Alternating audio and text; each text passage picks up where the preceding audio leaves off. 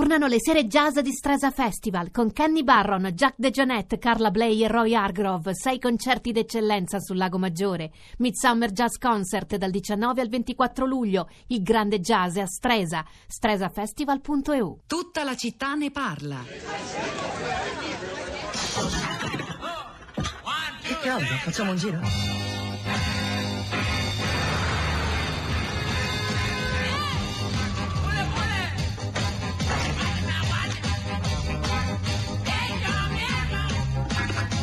Se ne frega, tanto è arabo. E se non lo fosse sarebbe lo stesso. Io non sono arabo, Momo. Vengo del Corno d'Oro. Perché mio padre dice vada all'arabo se lei non è arabo? Non hai comprato il vino? Arabo vuol dire aperto dalle 8 del mattino fino a mezzanotte. E anche la domenica sto aperto, sai? Ieri non hai pulito la doccia. Lei che fa per essere felice? E sorridere ti rende felici. Aspetta, prendi questo. Chucrut Garni, qualità superiore. Non capisco. Non si può capire tutto con la testa. Quando è che mi adotta? Domani se vuoi.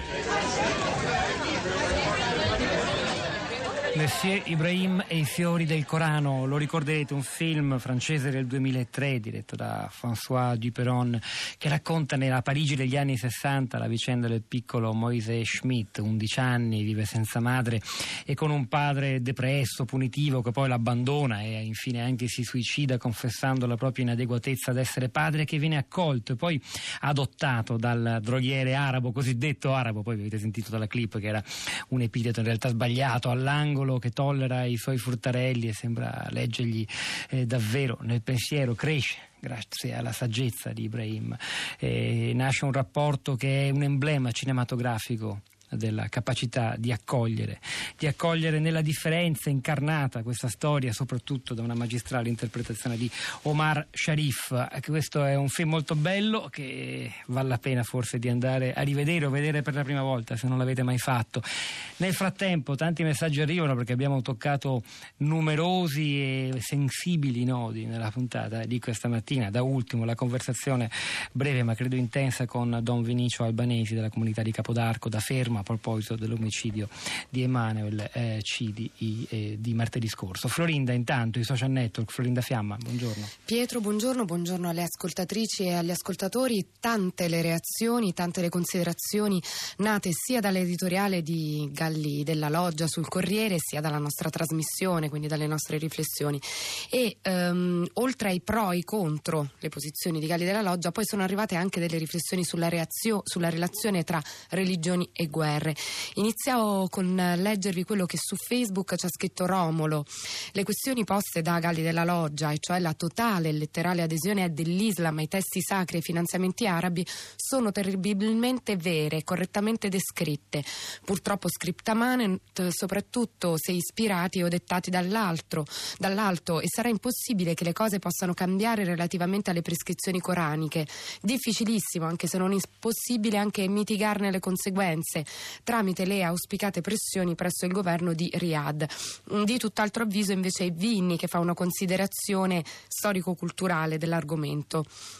E ci scrive sempre su Facebook, queste sono organizzazioni terroristiche che prendono a pretesto le scritture per giustificare il proprio operato.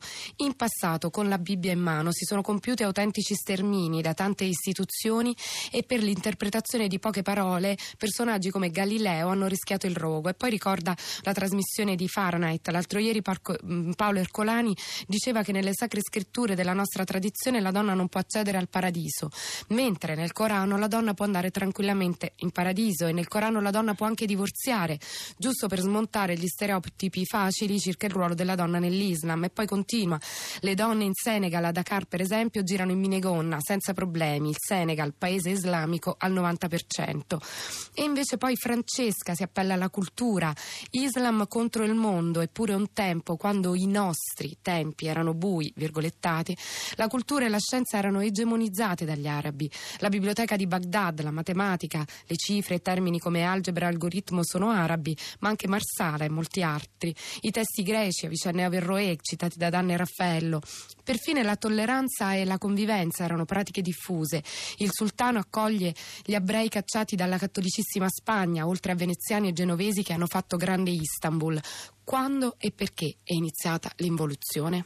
A proposito di fondamentalismi e accettazione della differenza e insomma valori della tolleranza anche all'interno del mondo musulmano, io segnalo che sulla città di radio3.blog.rai.it abbiamo caricato e pubblicato una storia che riguarda la Tunisia, eh già perché tra pochi giorni, il 15 luglio, la Tunisia sarà il primo paese arabo a ospitare un giardino dei giusti, una iniziativa che nasce anche dalla collaborazione con, con il nostro governo governo, con il nostro Ministero degli Affari Esteri, eh, verranno piantati i primi alberi a giusti del eh, mondo musulmano che ha resistito e ancora resiste soprattutto al terrorismo prima tra queste figure quella di Khaled al-Assad, il custode di Palmira, l'archeologo che per difendere le pietre a cui aveva dedicato la sua eh, stessa vita eh, morì ucciso dallo Stato islamico quando aveva ancora il controllo di, di, Palmira e tante altre figure. Insomma, vale la pena di leggerla questa storia e di approfondirla e di seguirla. Lo faremo sicuramente noi, colleghi di Radio Tremondo, di Farnet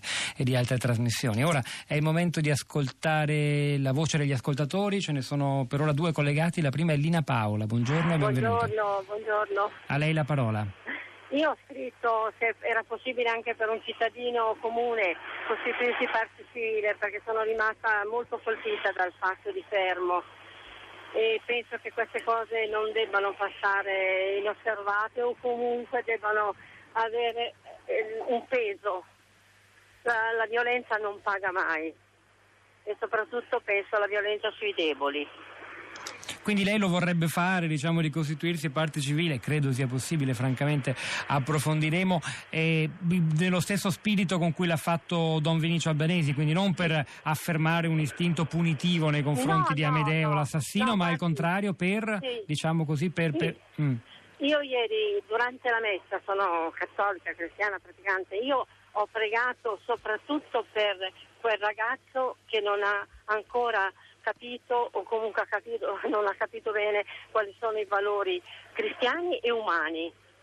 Quindi eh, io, io piangevo quando ho saputo questa cosa, nel senso piangevo, ero commossa, perché un ragazzo che viene per trovare, per trovare la speranza, per- in cerca di speranza, in cerca di sogni, che scappa dalla guerra ingiusta eh, di cui non è responsabile e trova la morte in modo così barbaro, per me è una cosa che non, a me non è andata giù questa cosa. Però ho pregato per il ragazzo che ha ucciso, perché evidentemente eh, no- a lui non è stata data la possibilità di comprendere. Io la ringrazio Lina Paola, la ringrazio davvero perché insomma tutto sommato credo che esprima un sentimento che credenti e non credenti condividiamo tutti ed è anche per questo che abbiamo reagito con noi così in maniera decisa insomma a quel che è accaduto a Fermo che non è una rissa di strada insomma questo è chiaro e le parole di Don Vinicio Albanesi anche stamattina sono state inequivocabili da questo punto di vista. C'è anche Matteo collegato con noi. Matteo buongiorno, benvenuto. Sì, buongiorno a lei a tutti gli ascoltatori. A lei la parola Matteo.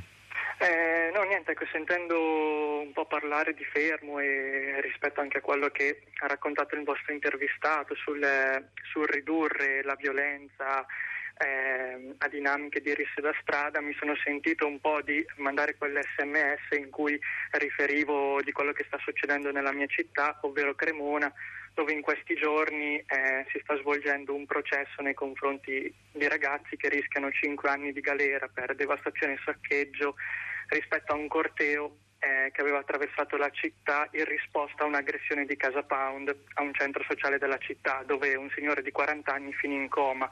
Ecco, quello che ci tenevo a sottolineare è come eh, rispetto ad alcune tematiche eh, violente come appunto queste aggressioni a stampo razzista ehm, vengono, vengono spesso affrontate con molta superficialità, tanto che insomma al di là di quello che poi è il giudizio di ognuno, in città le istituzioni hanno un po' eclissato quello che, quello che è stata la dinamica che ha fatto scaturire i fatti si sono soffermati, si sono soffermati principalmente su, su quello che è accaduto poi in corteo, che ovvero sono stati degli scontri con la polizia.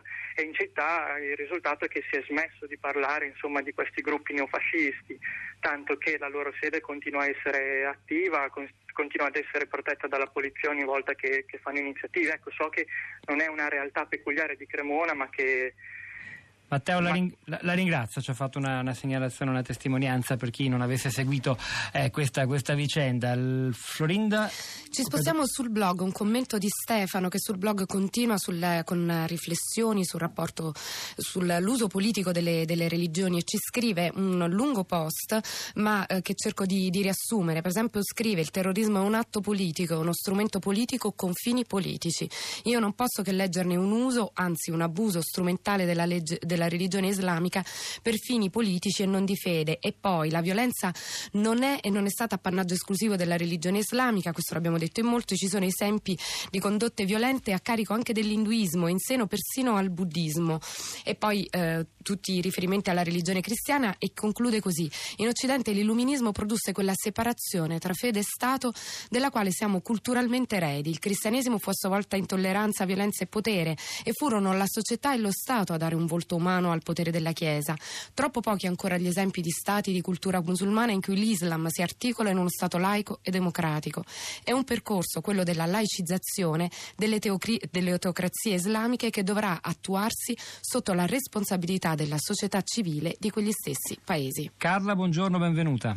Ah, buongiorno, buongiorno. A lei la parola, in breve se può Carla. Sì, in breve. E, niente, io penso che debba essere processato Calderoli, perché è Calderoli che con le sue parole ha fomentato tanto odio.